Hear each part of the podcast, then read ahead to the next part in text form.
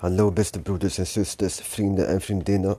Welkom allemaal. Welkom bij mijn eerste podcast. Leuk dat je luistert. Mijn naam is Jamal. Uh, wie meer over mij wil weten, kan een kijkje nemen op mijn website luisternaarjamal.nl. Daar zal je meer informatie vinden over mij als persoon. Maar in deze, uh, in deze podcast wil ik het hebben over twee belangrijke dingen. Over het verlies van het volk, want zoals de titel van de podcast ook luidt, het volk heeft verloren. En wat de echte werkelijke doel is van de coronamaatregelen. Want de coronamaatregelen moeten ergens voor zorgen. Iets heel belangrijk. Super belangrijk kun je wel zeggen. Echt serieus. Het doel van de coronamaatregelen is topprioriteit voor de regeringen die net als Nederland de coronavirus gebruiken om de totale macht en heerschappij over het volk te krijgen. En dat doel is bijna volledig gelukt. Dat is enkel een kwestie van tijd. Hoe langer de coronamaatregelen duren, hoe steviger de controle en macht over het volk zal zijn. Het kabinet is achter de schermen hard bezig met de voorbereidingen voor een nieuwe maatschappij dat opnieuw ingericht zal worden. Ja, echt waar. De coronamaatregelen hebben als doel de maatschappij failliet maken om het daarna opnieuw in te richten. Snap je? We worden straks verwelkomd in een nieuwe maatschappij. Een nieuwe wereld kun je ook wel zeggen. Omdat de coronamaatregelen wereldwijd toegepast worden. Het is een plan voor een nieuwe wereldorde. Daar heb je waarschijnlijk misschien wel vaker van gehoord. De nieuwe wereldorde dus welkom straks in een nieuwe wereld, beste mensen. Maar goed, even terug naar het verlies van het volk, naar de titel. Uh, sinds de invoering van de lockdown heeft het volk officieel verloren. Omdat het volk dit nog steeds accepteert, zal het verlies van het volk en daarmee natuurlijk ook de vrijheid van het volk alleen maar groter worden. Wij hebben ons volledig overgegeven aan de regering sinds de invoering van de lockdowns en maatregelen. Nu al meer dan een jaar wachten wij op begeleiding van de overheid om, uit deze crisis te komen. Want ja, 17 miljoen mensen zijn niet in staat om deze crisis op te lossen. Het volk dacht en denkt nog steeds dat de overheid dat voor ons zal doen. We hebben zoiets van, de overheid moet dit voor ons oplossen. En dus accepteren we met z'n allen wat de overheid zegt en doet. We denken dat de overheid het beste voor ons heeft en dus zal de overheid het beste en juiste beslissingen nemen om deze crisis op te lossen. Want check dit, hè. Eén man, Mark Rutte, zegt tegen 17 miljoen mensen: jullie moeten naar binnen, want er is een virus. Jullie moeten thuis blijven, jullie moeten jullie winkels en bedrijven sluiten. Jullie kinderen voorlopig even niet naar school. Jullie moeten mondjes, kap, mondkapjes dragen. Jullie mogen niet bij elkaar op visite. Elkaar niet groeten. Geen lichamelijk contact en ga zo maar door. Dat krijgt Mark Rutte al meer dan een jaar nog steeds voor elkaar. En met hem max een paar honderd man. Daar bedoel ik uiteraard de complete kabinet mee. Een paar honderd man zegt tegen 17 miljoen mensen: jullie moeten binnenzitten en alles opgeven. Werk, school en sociaal leven. Omdat er een virus heerst, wat al lang bekend was als een normale griepvirus, maar dan iets heftiger en besmettelijker.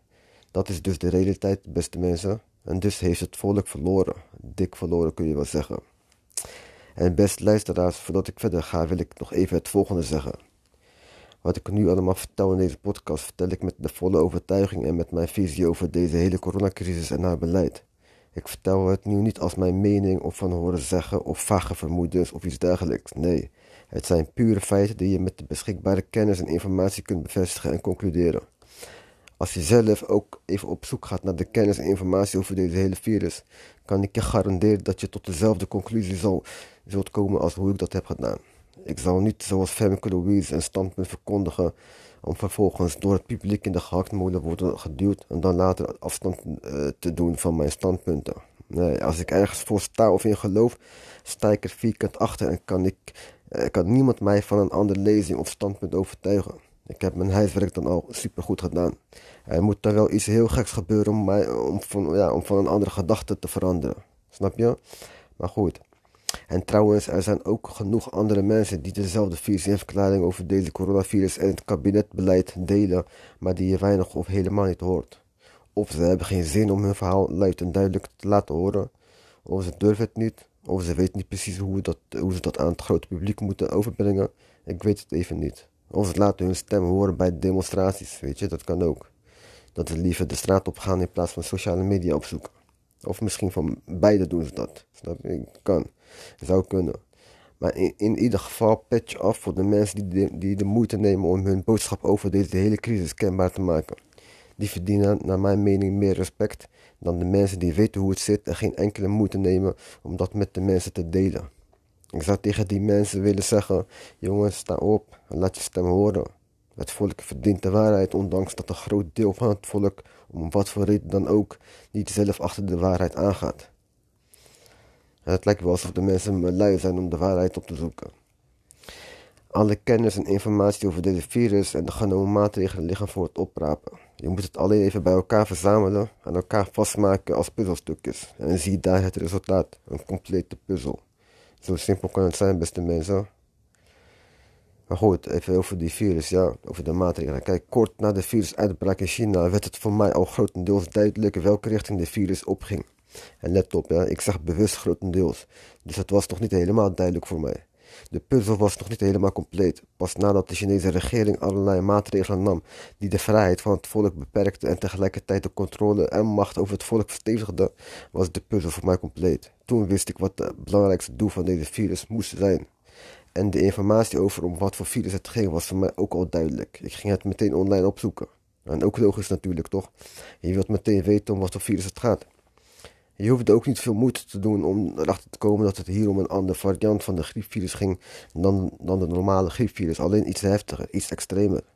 Die informatie was voor mij genoeg, uh, was voor mij genoeg om, om, om elk ander soort lezing of verklaring over deze virus te, te verdedigen. En toen de virus ook hier in Nederland opdook, was ik met stomheid geslagen op de manier hoe de regering dat oppakte en hoe ze dat aan het volk overbrachten. Een supergoed, of tenminste een supergroot verschil met de echte verklaring over deze virus. Als je echt weet hoe deze virus in elkaar zat, dan zou je dat echt niet zo doen. Ik werd sprakeloos over hoe groot, gevaarlijk, paniekerig en zeer beangstigend de virus aan het volk werd overgebracht. En hoe ze daarmee de aangekondigde maatregelen probeerden te rechtvaardigen. En toen was het voor mij duidelijk wat voor plan hierachter zit. Klaar, niks en niemand kan of kan, kon en kan mij nog steeds niet overtuigen dat het niet zo was. Dat, dat ik het verkeerd zie. Ik weet wat ik zeg. Als ik een ergens verklaring over heb, sta ik daar vierkant achter. Het gaat ook voor de aankomende podcast. Dat jullie dat weten, ja. Mijn verklaring of visie of iets is altijd gebaseerd op eigen onderzoek. Onderzoeken en dus afkomstig van de beschikbare kennis of informatie. En als ik ergens onzeker over ben of ik weet het niet helemaal zeker, zal ik dat ook altijd zeggen. Maar ik ben iemand die de dingen altijd eerst onderzoekt voordat ik iets zal beweren. En op mijn website heb ik ook aangegeven dat ik over aardig wat kennis bezit over algemene dingen en de brede kennis heb ontwikkeld in de afgelopen jaren. En nog steeds ben ik dagelijks bezig met ontwikkeling en dat het ook een soort verslaving is geworden. Maar anyway, dan weet je ook een beetje hoe ik aan mijn informatie en kennis kom over bijna alles wat ik met jullie deel. En ik deel het graag met jullie. Zoals ik al eerder zei, jullie verdienen de echte waarheid. Die kans moeten jullie op zijn minst krijgen. Het moet niet verborgen blijven. Snap je? Eh, de echte waarheid ligt gewoon op straat. Met andere woorden, het is voor iedereen toegankelijk. Het enige wat je hoeft te doen is de informatie en kennis opzoeken. Meer is het niet. Maar toch lijkt dat op de een of andere manier veel te, eh, te veel moeite of zo. Of mensen zijn gewoon lui om de waarheid op te zoeken. Ik weet niet precies wat, ik, wat het is. Want, de waarheid, want wie, de waarheid wil, maar, ja, wie de waarheid van iets wilt weten, hoeft maar een klein onderzoekje te doen. En je zal een schat aan informatie vinden. Je komt achter meer informatie en kennis dan wat je eigenlijk zocht om de antwoorden te vinden op al je vragen. Dus beste luisteraar, ik weet wat ik zeg. Voor mij is dit de verklaring. Als je, hier, als je, als je het niet wil geloven, prima, moet je zelf weten.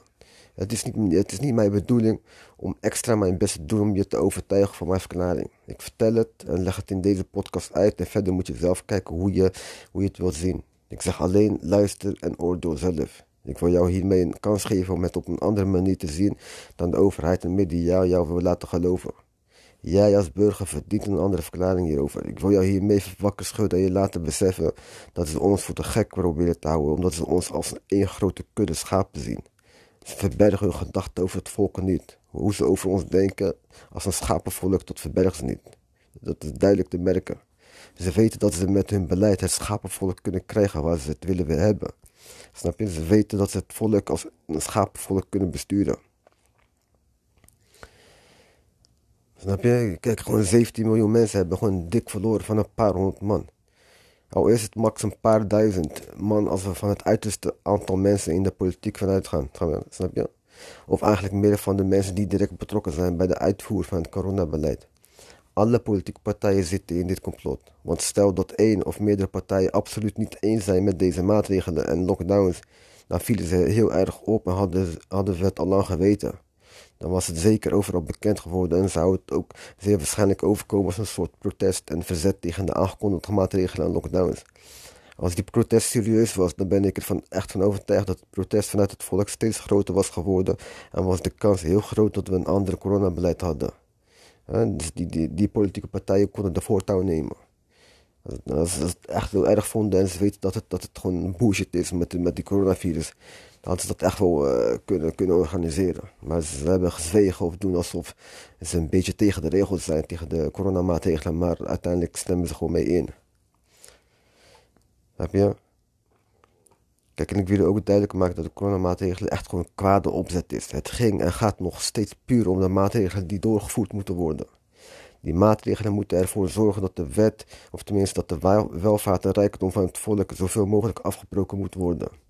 Daarom zijn de coronamaatregelen nog steeds van kracht. Het volk moet zoveel mogelijk aan de grond zitten, zodat de regering straks makkelijk over ons kan heersen. De overheid voert middels de coronamaatregelen een oude tactiek toe. Ik weet niet of jullie die kennen, een zeer effectieve bekende tactiek, namelijk de verdeel- en heerstactiek. Dus de boer, de boer verdelen, zodat je daarover kan heersen.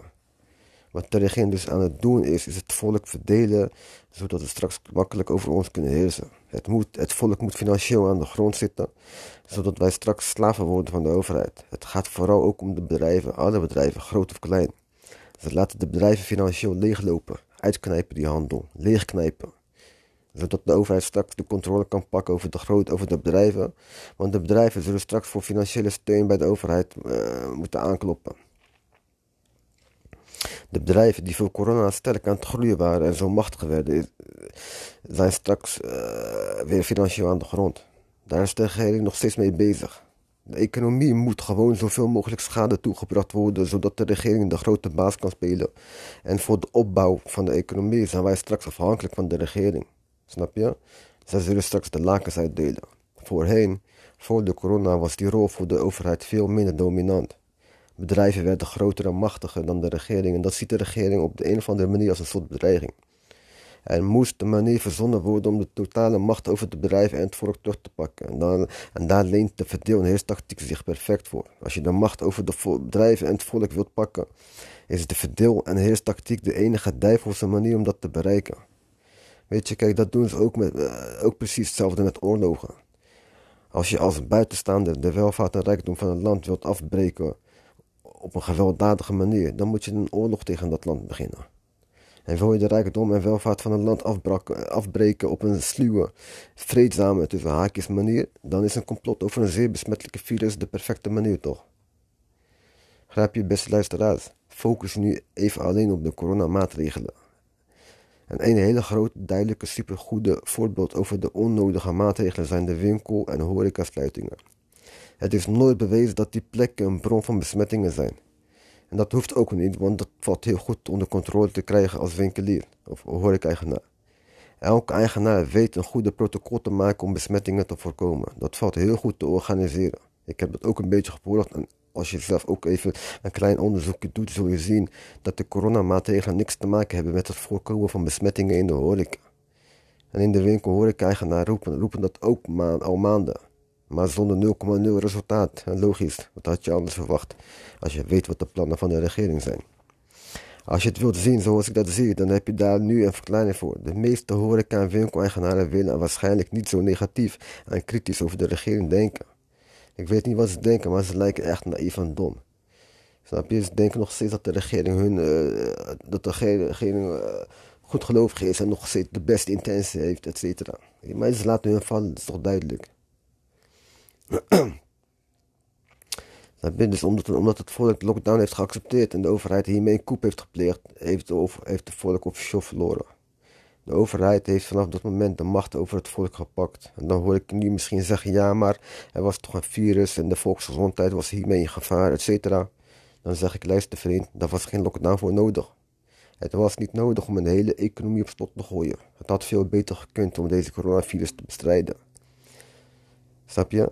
Want, want politici beweren nog steeds van ja, we wisten destijds niet veel over de virus, dus hadden we alles maar op slot gegooid. Dat is nog steeds wat je gaat horen. onzin. De, de, informatie over de virus was al lang bekend. Kijk, toen wij in lockdown gingen, was het al voor de lockdown bekend om wat voor virus het ging. En dat zo'n complete lockdown niet nodig was om deze virus te bestrijden.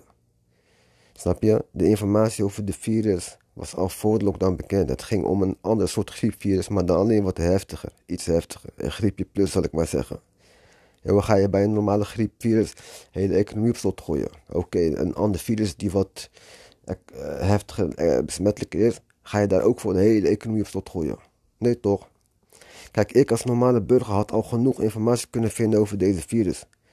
Toen de virusuitbraak in China wereldwijd bekend was geworden, wil iedereen natuurlijk weten om wat virus het ging. En zoals je weet gaat het nieuws over iets razendsnel rond. Nog sneller dan het licht. Eh, dus toen de virus alleen nog in China was, kon je al heel snel informatie over het virus op het internet vinden. Iedereen wist toen al dat het hier om een ander soort, uh, om een andere variant van de griepvirus ging, die weliswaar iets heftiger was dan de normale virus. En toen de virus hier in Nederland opdook, wisten we dat ook allemaal. Ik in ieder geval wel. Laat ik nu eerst voor mijzelf praten. Toen de virus nog in China was, wist ik al om wat voor virus het ging. Heb je? Alleen hoe het daarna werd opgepakt door de regeringen en de media wist ik meteen zonder twijfel of iets. Dit is de nieuwe plan om de totale controle en de heerschappij over het volk te pakken. Daar moet deze virus voor zorgen. Het heeft nu niks meer te maken met besmettelijkheid of hoe erg de virus is. Nee, ze hebben het volk gewoon zo dom kunnen krijgen dat het volk dat accepteerde. Dat was het vooral. Terwijl het volk moest opstaan van hé, hey, wat? Alles dicht voor een virus zijn jullie gek geworden of zo? Het is gewoon een virus, weliswaar iets besmettelijker, maar dan gaan wij niet de hele maatschappij op tot gooien. Wij gaan gewoon lekker werken naar school, et cetera. Snap je? Zo had het moeten gebeuren. Deze virus moest tot het kijk, virus moet tot het uiterste uitgebuit en misbruikt worden om de controle over het volk te krijgen. Om te beginnen moest deze virus zo gevaarlijk en zo groot mogelijk overgebracht worden aan het volk. Het volk zo bang mogelijk maken en zoveel mogelijk paniek zaaien. Dat is dus ook gelukt. Met behulp van uiteraard de media. De Telegraaf, de AD, et cetera. Vergeet je niet. Ik heb ook gemerkt hun, ze, veranderen, ze gaan met het volk mee.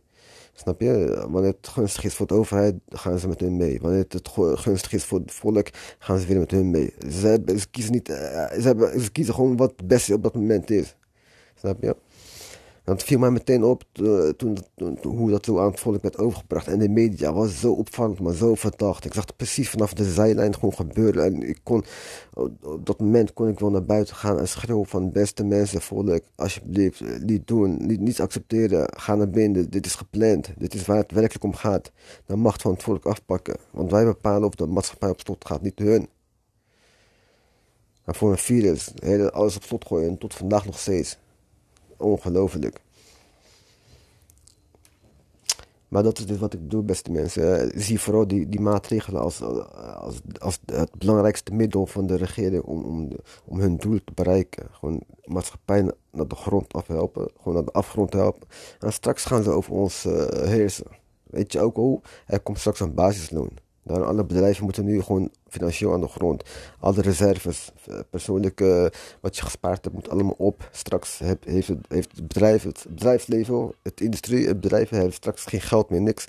Iedereen, ook het volk en de burger, moet gewoon aankloppen bij de, bij de overheid voor geld. En dan gaan hun de baas over ons spelen. Let maar op, dat gaat gewoon 100% gebeuren. Dus beste mensen, dit is, nog, dit is de lezing daarover. Ja, voor degenen die dat niet weten. Hou je hoofd erbij, je wordt echt voor de gek gehouden. Maar wil je, wil je wakker blijven of wil je wakker leven? Blijf mijn podcast volgen, dan ga ik je nog meer vertellen. Oké, dus tot de volgende. Fijne dag. Ciao.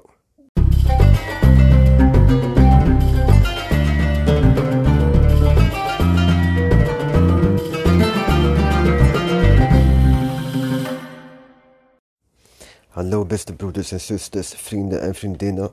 Welkom allemaal. Welkom bij mijn eerste podcast. Leuk dat je luistert. Mijn naam is Jamal. Uh, wie meer over mij wil weten, kan een kijkje nemen op mijn website luister naar jamal.nl. Daar zal je meer informatie vinden over mij als persoon. Maar in deze, uh, in deze podcast wil ik het hebben over twee belangrijke dingen. Over het verlies van het volk, want zoals de titel van de podcast ook luidt, het volk heeft verloren. En wat de echte werkelijke doel is van de coronamaatregelen. Want de coronamaatregelen moeten ergens voor zorgen. Iets heel belangrijk. Super belangrijk kun je wel zeggen. Echt serieus. Het doel van de coronamaatregelen is topprioriteit voor de regeringen die net als Nederland de coronavirus gebruiken om de totale macht en heerschappij over het volk te krijgen. En dat doel is bijna volledig gelukt. Dat is enkel een kwestie van tijd. Hoe langer de coronamaatregelen duren, hoe steviger de controle en macht over het volk zal zijn.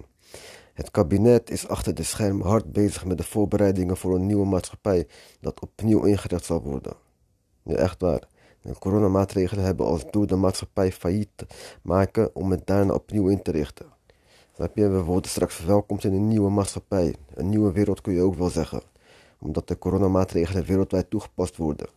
Het is een plan voor een nieuwe wereldorde. Daar heb je waarschijnlijk misschien wel vaker van gehoord. De New World Order. Dus welkom straks in een nieuwe wereld, beste mensen. Maar goed, even terug naar het verlies van het volk, naar de titel. Uh, sinds de invoering van de lockdown heeft het volk officieel verloren. Omdat het volk dit nog steeds accepteert, zal het verlies van het volk en daarmee natuurlijk ook de vrijheid van het volk alleen maar groter worden. Wij hebben ons volledig overgegeven aan de regering sinds de invoering van de lockdowns en maatregelen. Nu al meer dan een jaar wachten wij op begeleiding van de overheid om, om uit deze crisis te komen. Want ja, 17 miljoen mensen zijn niet in staat om deze crisis op te lossen. Het volk dacht en denkt nog steeds dat de overheid dat voor ons zal doen. We hebben zoiets van: de overheid moet dit voor ons oplossen. En dus accepteren we met z'n allen wat de overheid zegt en doet. We denken dat de overheid het beste voor ons heeft en dus zal de overheid het beste en juiste beslissingen nemen om deze crisis op te lossen. Want check dit, hè. Eén man, Mark Rutte, zegt tegen 17 miljoen mensen: jullie moeten naar binnen, want er is een virus. Jullie moeten thuis blijven, jullie moeten jullie winkels en bedrijven sluiten. Jullie kinderen voorlopig even niet naar school. Jullie moeten mondkapjes dragen. Jullie mogen niet bij elkaar op visite. Elkaar niet groeten. Geen lichamelijk contact en ga zo maar door. Dat krijgt Mark Rutte al meer dan een jaar nog steeds voor elkaar. En met hem max een paar honderd man. Daar bedoel ik uiteraard de complete kabinet mee. Een paar honderd man zegt tegen 17 miljoen mensen: jullie moeten binnen zitten en alles opgeven. Werk, school en sociaal leven omdat er een virus heerst wat al lang bekend was als een normale griepvirus, maar dan iets heftiger en besmettelijker. Dat is dus de realiteit, beste mensen. En dus heeft het volk verloren. Dik verloren kun je wel zeggen. En beste luisteraars, voordat ik verder ga, wil ik nog even het volgende zeggen. Wat ik nu allemaal vertel in deze podcast, vertel ik met de volle overtuiging en met mijn visie over deze hele coronacrisis en haar beleid. Ik vertel het nu niet als mijn mening of van horen zeggen of vage vermoedens of iets dergelijks. Nee, het zijn pure feiten die je met de beschikbare kennis en informatie kunt bevestigen en concluderen. Als je zelf ook even op zoek gaat naar de kennis en informatie over deze hele virus, kan ik je garanderen dat je tot dezelfde conclusie zal, zult komen als hoe ik dat heb gedaan. Ik zal niet zoals Femke Louise een standpunt verkondigen om vervolgens door het publiek in de gehaktmolen worden geduwd en dan later afstand uh, te doen van mijn standpunten. Nee, als ik ergens voor sta of in geloof, sta ik er vierkant achter en kan, ik, uh, kan niemand mij van een andere lezing of standpunt overtuigen. Ik heb mijn huiswerk dan al supergoed gedaan. Er moet dan wel iets heel geks gebeuren om, mij, om, van, ja, om van een andere gedachte te veranderen. Snap je? Maar goed. En trouwens, er zijn ook genoeg andere mensen die dezelfde verklaring over deze coronavirus en het kabinetbeleid delen, maar die je weinig of helemaal niet hoort. Of ze hebben geen zin om hun verhaal luid en duidelijk te laten horen, of ze durven het niet, of ze weten niet precies hoe, dat, ze dat aan het grote publiek moeten overbrengen. Ik weet het even niet. Of ze laten hun stem horen bij demonstraties, weet je, dat kan ook. Dat ze liever de straat op gaan in plaats van sociale media opzoeken. Of misschien van beide doen ze dat. Snap je? Kan. Zou kunnen. Maar in, in ieder geval patch af voor de mensen die de, die de moeite nemen om hun boodschap over deze hele crisis kenbaar te maken. Die verdienen naar mijn mening meer respect dan de mensen die weten hoe het zit en geen enkele moeite nemen om dat met de mensen te delen. Ik zou tegen die mensen willen zeggen: jongens, sta op en laat je stem horen. Het volk verdient de waarheid, ondanks dat een groot deel van het volk, om wat voor reden dan ook, niet zelf achter de waarheid aangaat. Het lijkt wel alsof de mensen lui zijn om de waarheid op te zoeken. Alle kennis en informatie over deze virus en de genomen maatregelen liggen voor het oprapen. Je moet het alleen even bij elkaar verzamelen en elkaar vastmaken als puzzelstukjes. En zie daar het resultaat, een complete puzzel. Zo simpel kan het zijn, beste mensen. Maar goed, even over die virus, ja, over de maatregelen. Kijk, kort na de virusuitbraak in China werd het voor mij al grotendeels duidelijk welke richting de virus opging. En let op, ja, ik zeg bewust grotendeels. Dus het was nog niet helemaal duidelijk voor mij. De puzzel was nog niet helemaal compleet. Pas nadat de Chinese regering allerlei maatregelen nam die de vrijheid van het volk beperkten en tegelijkertijd de controle en macht over het volk verstevigden, was de puzzel voor mij compleet. Toen wist ik wat het belangrijkste doel van deze virus moest zijn. En de informatie over om wat voor virus het ging was voor mij ook al duidelijk. Ik ging het meteen online opzoeken. En ook logisch natuurlijk, toch? Je wilt meteen weten om wat voor virus het gaat. Je hoefde ook niet veel moeite te doen om erachter te komen dat het hier om een andere variant van de griepvirus ging dan, dan de normale griepvirus. Alleen iets heftiger, iets extremer. Die informatie was voor mij genoeg, uh, was voor mij genoeg om, om, om een elk ander soort lezing of verklaring over deze virus te, te verdedigen. En toen de virus ook hier in Nederland opdook, was ik met stomheid geslagen op de manier hoe de regering dat oppakte en hoe ze dat aan het volk overbrachten. Een supergoed, of tenminste een supergroot verschil met de echte verklaring over deze virus. Als je echt weet hoe deze virus in elkaar zat, dan zou je dat echt niet zo doen. Ik werd sprakeloos over hoe groot, gevaarlijk, paniekerig en zeer beangstigende virus aan het volk werd overgebracht. En hoe ze daarmee de aangekondigde maatregelen probeerden te rechtvaardigen. En toen was het voor mij duidelijk wat voor plan hierachter zit. Klaar, niks en niemand kan of kan, kon en kan mij nog steeds niet overtuigen dat het niet zo was. Dat, dat ik het verkeerd zie. Ik weet wat ik zeg. Als ik een een verklaring over heb, sta ik daar vierkant achter. Het gaat ook voor de aankomende podcast. Dat jullie dat weten, ja. Mijn verklaring of visie of iets is altijd gebaseerd op eigen onderzoek, onderzoeken en dus afkomstig van de beschikbare kennis of informatie. En als ik ergens onzeker over ben of ik weet het niet helemaal zeker, zal ik dat ook altijd zeggen. Maar ik ben iemand die de dingen altijd eerst onderzoekt voordat ik iets zal beweren. En op mijn website heb ik ook aangegeven dat ik over aardig wat kennis bezit over algemene dingen en de brede kennis heb ontwikkeld in de afgelopen jaren. En nog steeds ben ik dagelijks bezig met ontwikkeling en dat het ook een soort verslaving is geworden. Maar anyway, dan weet je ook een beetje hoe ik aan mijn informatie en kennis kom over bijna alles wat ik met jullie deel. En ik deel het graag met jullie. Zoals ik al eerder zei, jullie verdienen de echte waarheid. Die kans moeten jullie op zijn minst krijgen. Het moet niet verborgen blijven. Snap je? Eh, de echte waarheid ligt gewoon op straat. Met andere woorden, het is voor iedereen toegankelijk. Het enige wat je hoeft te doen is de informatie en kennis opzoeken. Meer is het niet. Maar toch lijkt dat op de een of andere manier veel te, eh, te veel moeite of zo. Of mensen zijn gewoon lui om de waarheid op te zoeken. Ik weet niet precies wat, ik, wat het is. Want, de want wie, de waarheid wil, ja, wie de waarheid van iets wilt weten, hoeft maar een klein onderzoekje te doen. En je zal een schat aan informatie vinden. Je komt achter meer informatie en kennis dan wat je eigenlijk zocht om de antwoorden te vinden op al je vragen. Dus beste luisteraar, ik weet wat ik zeg. Voor mij is dit de verklaring. Als je, hier, als je, als je het niet wil geloven, prima, moet je zelf weten. Het is, niet, het is niet mijn bedoeling om extra mijn best te doen om je te overtuigen van mijn verklaring. Ik vertel het en leg het in deze podcast uit en verder moet je zelf kijken hoe je, hoe je het wilt zien. Ik zeg alleen luister en oordeel zelf. Ik wil jou hiermee een kans geven om het op een andere manier te zien dan de overheid en media jou wil laten geloven. Jij als burger verdient een andere verklaring hierover. Ik wil jou hiermee wakker schudden en je laten beseffen dat ze ons voor de gek proberen te houden, omdat ze ons als één grote kudde schapen zien. Ze verbergen hun gedachten over het volk niet. Hoe ze over ons denken als een schapenvolk, dat verbergen ze niet. Dat is duidelijk te merken. Ze weten dat ze met hun beleid het schapenvolk kunnen krijgen waar ze het willen hebben. Snap je? Ze weten dat ze het volk als een schapenvolk kunnen besturen. Snap je? Kijk, gewoon 17 miljoen mensen hebben gewoon dik verloren van een paar honderd man. Al is het max een paar duizend man als we van het uiterste aantal mensen in de politiek vanuit gaan. Snap je? Of eigenlijk meer van de mensen die direct betrokken zijn bij de uitvoer van het coronabeleid. Alle politieke partijen zitten in dit complot. Want stel dat één of meerdere partijen absoluut niet eens zijn met deze maatregelen en lockdowns, dan vielen ze heel erg op en hadden, hadden we het al lang geweten dan was het zeker overal bekend geworden en zou het ook zeer waarschijnlijk overkomen als een soort protest en verzet tegen de aangekondigde maatregelen en lockdowns.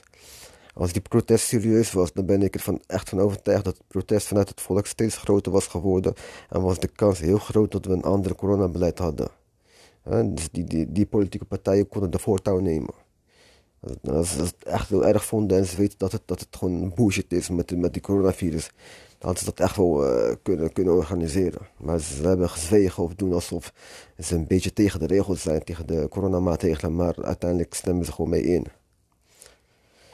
Heb je? Kijk, en ik wil ook duidelijk maken dat de coronamaatregelen echt gewoon een kwade opzet is. Het ging en gaat nog steeds puur om de maatregelen die doorgevoerd moeten worden. Die maatregelen moeten ervoor zorgen dat de wet, of tenminste dat de welvaart en rijkdom van het volk zoveel mogelijk afgebroken moet worden. Daarom zijn de coronamaatregelen nog steeds van kracht. Het volk moet zoveel mogelijk aan de grond zitten, zodat de regering straks makkelijk over ons kan heersen. De overheid voert middels de coronamaatregelen een oude tactiek toe. Ik weet niet of jullie kennen, een zeer effectieve bekende tactiek. Namelijk de verdeel- en heerstactiek. Dus de boel, de boel verdelen, zodat je daarover kan heersen. Wat de regering dus aan het doen is, is het volk verdelen, zodat het straks makkelijk over ons kunnen heersen. Het, moet, het volk moet financieel aan de grond zitten, zodat wij straks slaven worden van de overheid. Het gaat vooral ook om de bedrijven, alle bedrijven, groot of klein. Ze laten de bedrijven financieel leeglopen, uitknijpen die handel, leegknijpen. Zodat de overheid straks de controle kan pakken over de, groot, over de bedrijven. Want de bedrijven zullen straks voor financiële steun bij de overheid uh, moeten aankloppen. De bedrijven die voor corona sterk aan het groeien waren en zo machtig werden, zijn straks uh, weer financieel aan de grond. Daar is de regering nog steeds mee bezig. De economie moet gewoon zoveel mogelijk schade toegebracht worden, zodat de regering de grote baas kan spelen. En voor de opbouw van de economie zijn wij straks afhankelijk van de regering. Snap je? Zij zullen straks de lakens uitdelen. Voorheen, voor de corona, was die rol voor de overheid veel minder dominant. Bedrijven werden groter en machtiger dan de regering en dat ziet de regering op de een of andere manier als een soort bedreiging. Er moest een manier verzonnen worden om de totale macht over de bedrijven en het volk terug te pakken. En, dan, en daar leent de verdeel- en heerstactiek zich perfect voor. Als je de macht over de bedrijven en het volk wilt pakken, is de verdeel- en heerstactiek de enige duivelse manier om dat te bereiken. Weet je, kijk, dat doen ze ook, met, uh, ook precies hetzelfde met oorlogen. Als je als buitenstaander de welvaart en rijkdom van een land wilt afbreken op een gewelddadige manier, dan moet je een oorlog tegen dat land beginnen. En wil je de rijkdom en welvaart van een land afbreken op een sluwe, vreedzame, tussen haakjes manier, dan is een complot over een zeer besmettelijke virus de perfecte manier toch? Grijp je beste luisteraars, focus nu even alleen op de coronamaatregelen. En een hele grote, duidelijke, supergoede voorbeeld over de onnodige maatregelen zijn de winkel- en horecasluitingen. Het is nooit bewezen dat die plekken een bron van besmettingen zijn. En dat hoeft ook niet, want dat valt heel goed onder controle te krijgen als winkelier of horeca-eigenaar. Elke eigenaar weet een goede protocol te maken om besmettingen te voorkomen. Dat valt heel goed te organiseren. Ik heb dat ook een beetje gevolgd en als je zelf ook even een klein onderzoekje doet, zul je zien dat de coronamaatregelen niks te maken hebben met het voorkomen van besmettingen in de horeca. En in de winkel horeca-eigenaar roepen, roepen dat ook al maanden.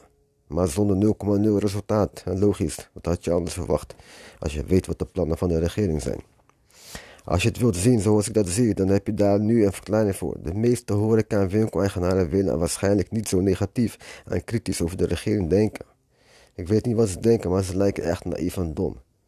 Snap je? Ze denken nog steeds dat de regering hun, uh, dat de regering uh, goedgelovig is en nog steeds de beste intentie heeft, et cetera. Maar ze laten hun vallen, dat is toch duidelijk. dus omdat, omdat het volk de lockdown heeft geaccepteerd en de overheid hiermee een koep heeft gepleegd, heeft, de, heeft het volk officieel verloren. De overheid heeft vanaf dat moment de macht over het volk gepakt. En dan hoor ik nu misschien zeggen, ja, maar er was toch een virus en de volksgezondheid was hiermee in gevaar, et cetera.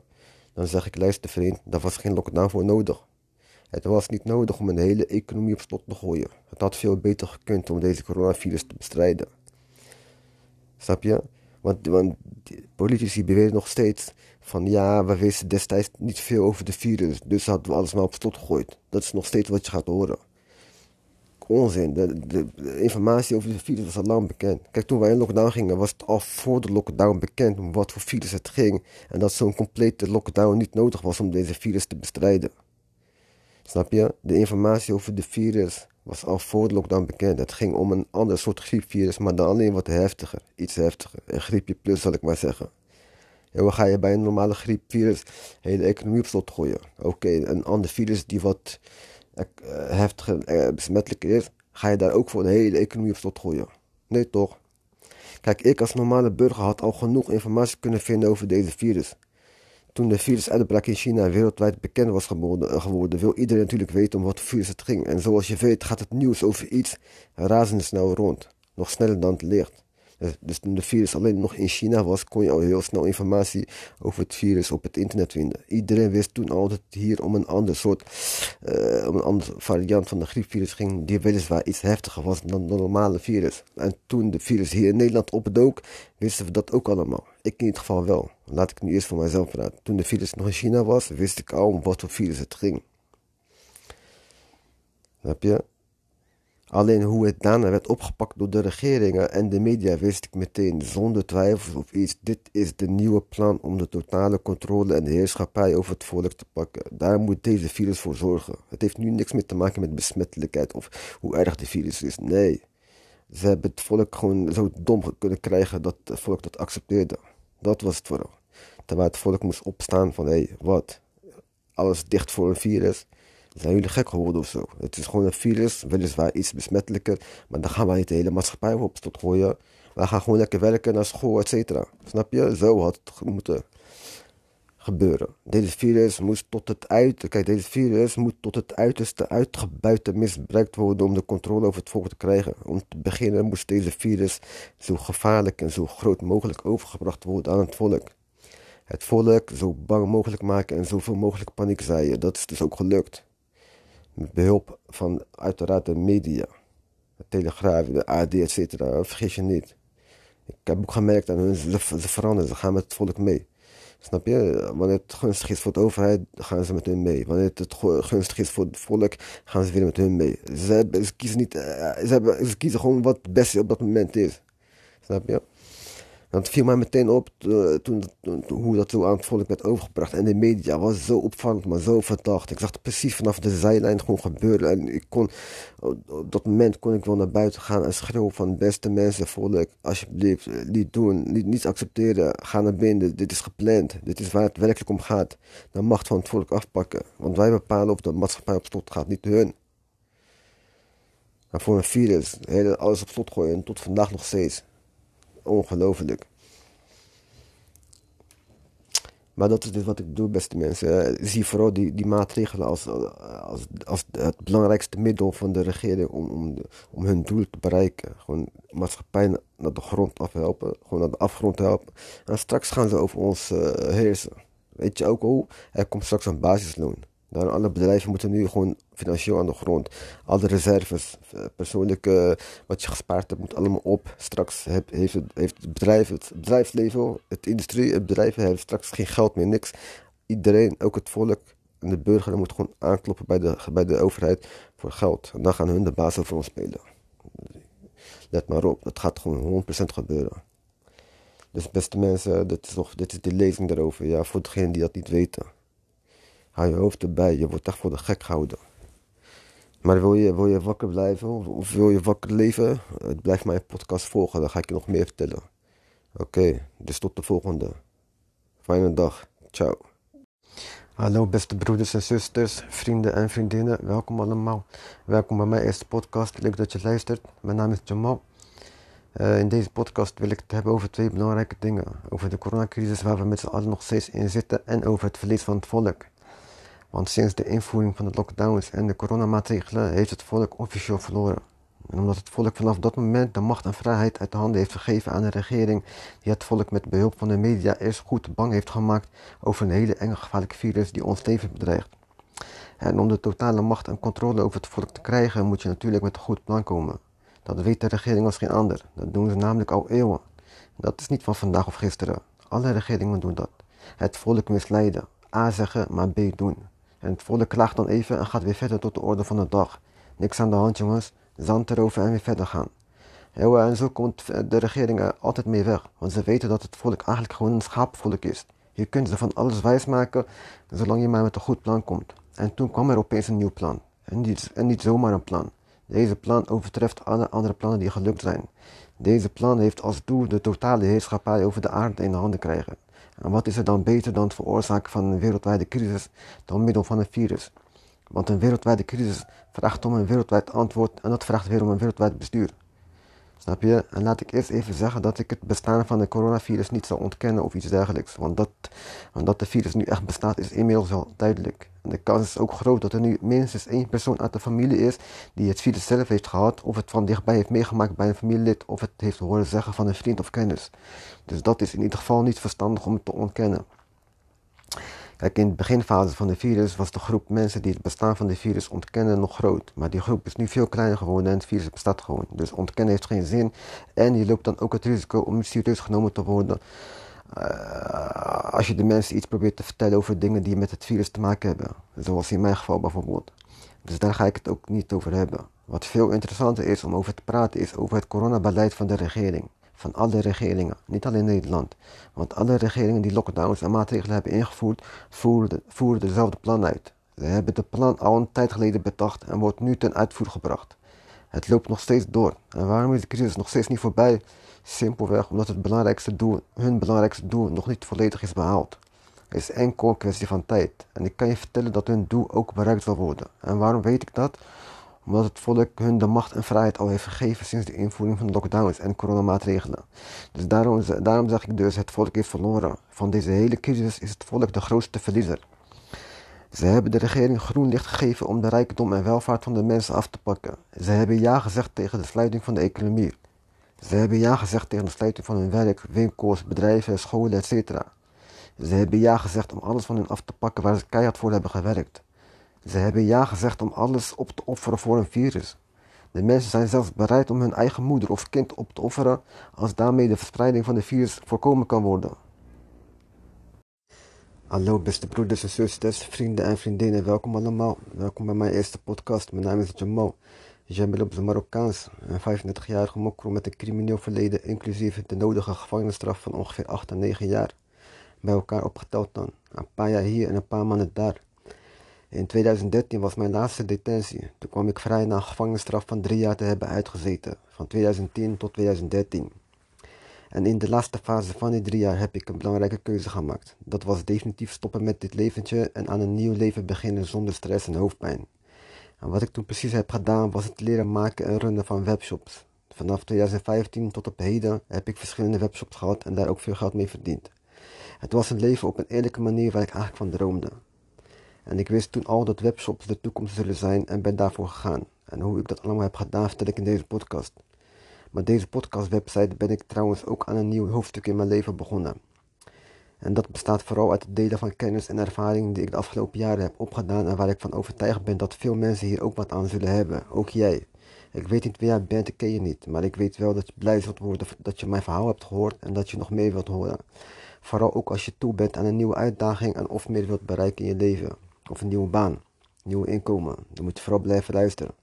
En al helemaal als je nu zonder werk of school zit. Of je dreigt je werk te verliezen, of je wilt makkelijk werk vanuit huis dat goed verdient en waar je ook nog eens genoeg tijd aan over zult houden enzovoort. Als je dat allemaal wilt, blijf dan vooral mijn website volgen en mijn podcast beluisteren. Want ik heb jou dan veel te bieden. De kans is groot dat het, dat het een keerpunt in jouw leven zal worden. Het kan jouw leven en dat van vele anderen super gelukkig maken. Vooral het leven van de jongeren. Want vele jongeren zijn vroegtijdige schoolverlaters, houden zich bezig met criminele activiteiten, luisteren veel naar rapmuziek, dat vanzelfsprekend een negatieve invloed op hen heeft, spenderen veel tijd op sociale media, hangen veel op straat, haten op elkaar, gunnen elkaar niks, geven boze ogen naar elkaar, hebben geen structuur in hun leven en gaan zo maar door. En daarbovenop is de coronacrisis gekomen, wat de situatie van sommige jongeren alleen maar erger heeft gemaakt of dat nog erger kan worden ook van ouderen, niet alleen jongeren. De coronacrisis heeft de arbeidsmarkt flink aangetast. Maar goed, wie dus nu in zo'n situatie zit, dus geen school afgemaakt of geen kennis heeft van bepaalde dingen, zal het alleen maar moeilijk krijgen.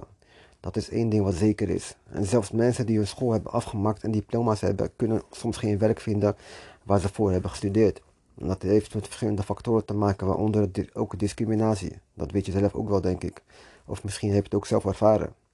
Als een werkgever kan kiezen uit twee kandidaten die voor hetzelfde functies solliciteren en de een is autochtoon en de ander allochtoon, dan is de kans groot dat hij voor de autochtoon kiest, toch? En verder zit de jeugd ook in een fase waarin ze belangrijke keuzes moeten maken. Keuzes die gevolgen hebben voor hun toekomst. Want de keuze die je nu maakt bepaalt of je straks een mooie of minder mooie toekomst zal krijgen. Je hebt het helemaal zelf in de hand. En veel jongeren weten nog steeds niet wat ze willen doen voor werk. Dat is ook uit onderzoek gebleken. Het kan soms lang duren voordat je eindelijk weet wat, je voor, wat voor werk je wilt doen. En sommigen pas tegen hun dertigste leeftijd ontdekken dat. Ik had het ook. Ik wist lange tijd niet wat ik precies voor werk wilde doen. Ik denk dat het ook komt omdat er veel opties zijn voor werk wat je graag wilt doen. Maar één ding wist ik zeker. En dat zal je denk ik niet verbazen. Want dat wil namelijk iedereen wel, denk ik. En dat is gewoon veel geld verdienen met weinig moeite, toch? Dat is één ding wat we allemaal willen. En als je dan gaat kijken met welk soort werk je dat kan bereiken, vind je al snel het antwoord. En dat is ondernemen. Met een eigen onderneming kan je goed verdienen als je het tenminste goed aanpakt. En natuurlijk kun je ook veel geld verdienen met ander soort werk. Hoeft niet alleen per se met een eigen onderneming. En hoe ik die verandering heb doorgemaakt, wil ik nu met jullie delen in de hoop dat sommigen van jullie ook dezelfde stappen kunnen maken die ik destijds heb gemaakt.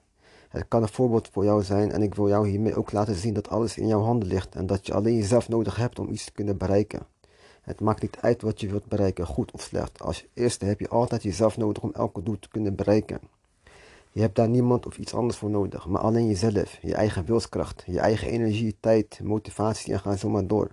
Want jij zelf moet de kennis en informatie opzoeken. Jij zelf moet er naar op zoek gaan. Jij zelf moet beseffen welke stappen nodig zijn om je doelen te kunnen bereiken. Je snapt het nu wel toch? Niet een ander heb jij nodig om te beginnen met leren. Want jij kan zijn tijd, energie of motivatie niet krijgen om je doelen te bereiken. Die zijn van hem en kan alleen hij gebruiken. En ook hij heeft alleen zichzelf nodig om de tijd, energie en motivatie te gebruiken. Wat ik hiermee wil zeggen is dat we allemaal tijd, energie of motivatie bezitten. Dat hebben we allemaal in ons zitten. Maar om daar gebruik van te kunnen maken heb je jezelf nodig. Ik kan dat niet voor jou gebruiken. Ik kan alleen mijn eigen tijd, energie en of motivatie gebruiken. Maar goed, nu even terug naar de tijd waarin ik heb besloten om definitief te stoppen met die stoute leventje. En ik had niet zomaar besloten om ermee te stoppen. Door iets ben ik ermee gestopt.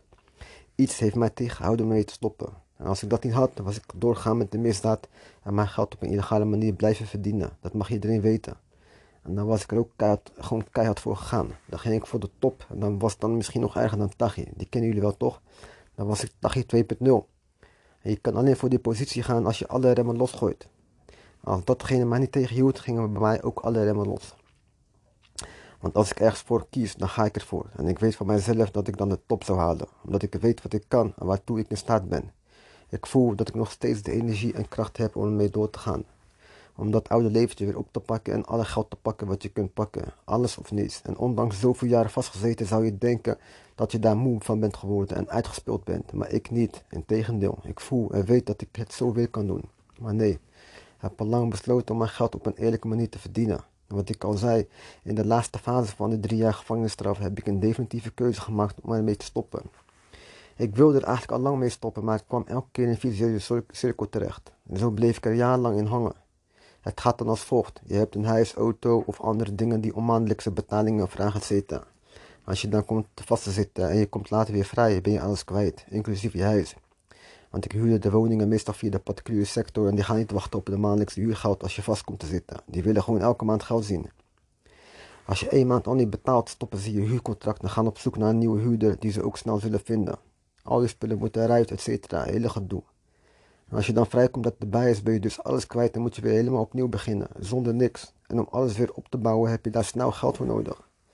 Normaal werken zal je ten eerste niet snel vinden en ten tweede zijn de inkomsten in het begin niet genoeg om alles weer op de rails te krijgen. Dus dacht ik maar weer aan één ding.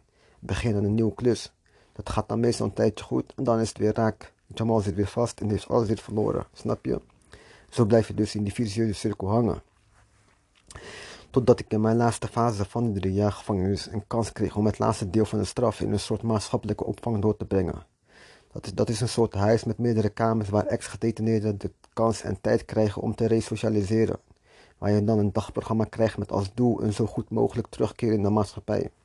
Precies het tegenovergestelde van hoe ik al die keren daarvoor in de maatschappij terugkwam. Van de ene op de andere dag patsboom op straat met je blauwe vuilniszak. In die soort opvang kon je dan maanden voorbereiden op een goede terugkeer de maatschappij. En daar kon ik eindelijk in alle rust en tijd aan mijn plan werken voor een mooie toekomst. Want daar had ik ook de beschikking over internet, wat ik juist hard nodig had voor mijn plan.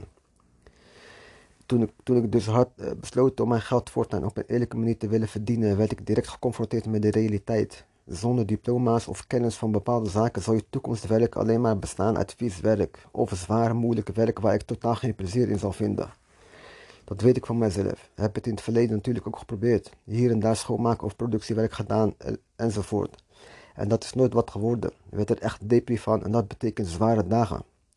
Eén uur werken in zo'n toestand is een hele lange zware uur. Ik hield het dan ook nooit een paar uur vol. Het was dan altijd vraag of ik naar het toilet mocht en dan was ik weg. Of ik kwam vaak ook helemaal niet op dagen als ik ochtends moest beginnen. Dat werd nooit wat. Ik kon, nooit op, ik kon niet opstaan zonder uitgeslapen te zijn. Nog steeds eigenlijk niet, maar nu onder andere omstandigheden. Daar zal ik straks meer over vertellen. Nu even terug naar het moment toen ik dus werd geconfronteerd met het feit dat mijn toekomstwerk uit vies of zwaar werk zal bestaan als ik geen diploma's of kennis heb van bepaalde zaken. Dat was gewoon super duidelijk. En dat soort werk wil ik absoluut niet doen. Alleen al daaraan denken maakte mij misselijk. Dacht nee, echt niet. Mijn toekomst zal echt niet uit dat soort werk bestaan. Ik moet en zal mijn geld op een makkelijke manier moeten verdienen. Ik was altijd gewend om mijn geld op een makkelijke manier te verdienen. Hard werken is echt niks voor mij. Althans, fysiek hard werken wil ik absoluut niet. Want hard werken kan ook met je hoofd. Dat is een ander verhaal. Dat heb ik dan liever. Maar goed, om op, een eerlijke manier makkelijk geld te verdienen heb je kennis voor nodig. Daar werd ik me heel snel van bewust en was bereid om de kennis op te doen die daarvoor nodig was. Ik was bereid om alle kennis op te doen die nodig was voor een goede inkomen en ook nog eens op een makkelijke manier. Dus genoeg geld verdienen op een makkelijke manier. En het liefst nog vanuit huis. En werk waarbij ik kan uitslapen. Het moest dus absoluut geen werk zijn waar ik ochtends vroeg voor moet opstaan en ook nog eens in de file een tijd moet doorbrengen. En toen moest ik al snel denken aan een webshop. Een webshop voldeed aan al mijn wensen. Ik wist al heel snel welke voordelen een webshop met zich meebracht. En de belangrijkste taak voor een webshop is het product de volgende dag bij de klant laten bezorgen. Kijk, je, kijk, je kan bewijzen van de hele dag slapen zolang je het pakketje maar op tijd aflevert bij een pakketpunt. En meestal is dat voor 5 of 6 uur bij de meeste pakketpunten in de, in de winkels om het de volgende dag bij de klant bezorgd te hebben. En een webshop kun je gewoon lekker vanuit huis runnen. Dus geen ochtend- of avondfile, geen slechte weersomstandigheden waar je doorheen moet en ga zo maar door. Al die voordelen gaven mij de energie en motivatie om voor een webshop te gaan. Ik wist het zeker, dit is wat ik graag wil. Eindelijk wist ik toen wat ik echt wilde doen voor werk. En ik begreep al heel snel wat de voordelen waren van een webshop. Ik kon eigenlijk geen nadeel bedenken over het hebben van een eigen webshop. Ik zag alleen maar de voordelen. Het enige wat nodig was om een webshop te maken en te beheren was kennis. En wat ik al eerder zei, als ik ergens voor wil gaan, is er niks wat mij tegenhoudt. Ik zal alles uit de kast trekken wat nodig is om datgene te bereiken wat ik graag wil. En vanaf toen was ik zo erg gedreven en leergierig geworden dat ik dagelijks bezig was om de kennis te verzamelen die ik nodig had voor een eigen webshop. En echt waar, het werd een droom om op die manier eerlijk mijn geld te verdienen en onder die heerlijke omstandigheden. Gewoon lekker vanuit huis, rustig opstaan nadat je volledig bent uitgeslapen en dus geen haastige gedoe. Zonder de, de druk te moeten voelen dat je te laat komt op je werk, zonder te moeten vrezen dat je baas gaat klagen als je te laat komt. Geen werkomgeving met irritante collega's, etc. Maar nog even terug naar het moment van opstaan. Want na het opstaan, douchen, omkleden, eten heb je nog de ochtendfile waar je mee te maken kan krijgen als je moet reizen. Ligt eraan natuurlijk uh, hoe lang je moet reizen. En als je geen auto hebt, moet je lopen of fietsen naar de bus of trein. En dan kom je ook nog eens in een overvolle trein of bus. En zo kan ik nog wel even doorgaan. Je kent het wel. Want dit zijn even de nadelen van, van, van een werk bij, gewoon bij een werkgever. Even, niet, niet van de webshop. de webshop heeft natuurlijk andere voordelen. Maar met een webshop heb je dat gelukkig helemaal natuurlijk niet. Met een webshop is het dan gewoon uitslapen en dan rustig opstaan en rustig ontbijten. Met je koffie en je pyjama rustig plaatsnemen achter de computer en kijken wat er in je webshop is gebeurd. als je een goed functionerende webshop hebt met goede producten en een goede marketing, dan moet je je dagelijkse bestellingen hebben in je webshop. Dan is het elke dag beginnen met een glimlach. Wanneer je computer of laptop aanzet en in je mailbox kijkt, komt die glimlach vanzelf. Dat kreeg ik altijd wanneer ik wakker werd en nog in mijn bed lag. Want je krijgt de meldingen van bestellingen ook op je telefoon. Je telefoon is tegenwoordig ook gewoon een laptop geworden, toch? Een mini-laptop. Je kan tegenwoordig alles doen met je telefoon. Maar goed, zo'n leven heb ik dus de afgelopen jaren gehad. Nu weet je dus hoe ik mijn leven heb geleid sinds ik ben gaan leren om een online ondernemer te worden.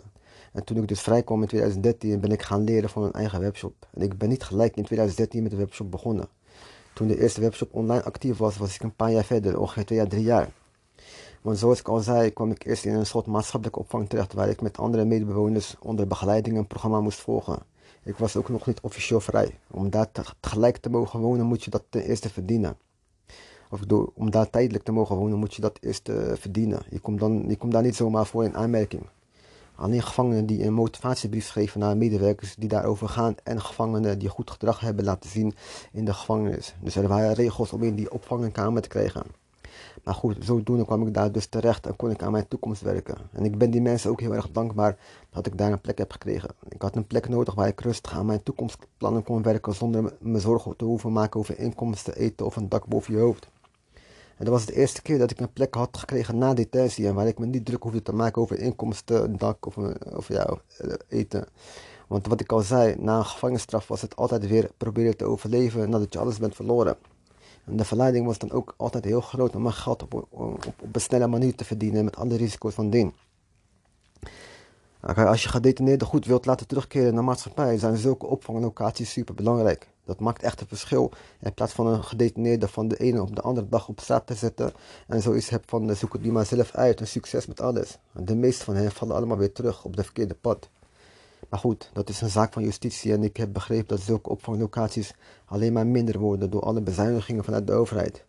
Dat ziet er dus niet goed uit met de toekomst van ex-gevangenen. En nu, even, nu weer even terug naar mijn tijd in die opvanghuis tussen, tussen andere ex-gedetineerden. Je zit dus nog officieel vast en je hebt nog steeds met strenge regels te maken. Je krijgt ook een dagbesteding. Het is niet dat je de hele dag niks aan het doen bent. Je moet in eerste instantie een tijdje vrijwilligerswerk doen. Je mag lid worden van sportschool. Je mag elke weekend op verlof, et cetera. Dat deed ik natuurlijk ook allemaal. Ondertussen in mijn vrije tijd ging ik leren hoe ik een webshop moet maken en hoe ik klanten moet, moest vinden, et cetera het belangrijkste wat ik al snel moest leren was internetmarketing. Hoe je een webshop wordt, kijk, hoe je webshop wordt gevonden tussen andere miljoenen webshops, etc. Want alleen een webshop hebben kom je nog niet. Dan, dan begint het pas. Je moet weten hoe de marketing werkt. Nou, als je dat onder de knie hebt, kun je in principe alles verkopen in een webshop. Een webshop maken en beheren kun je best wel snel leren. Maar uitzoeken wat je moet verkopen en hoe je dat aan de man moet brengen, gaat de meeste tijd in zitten.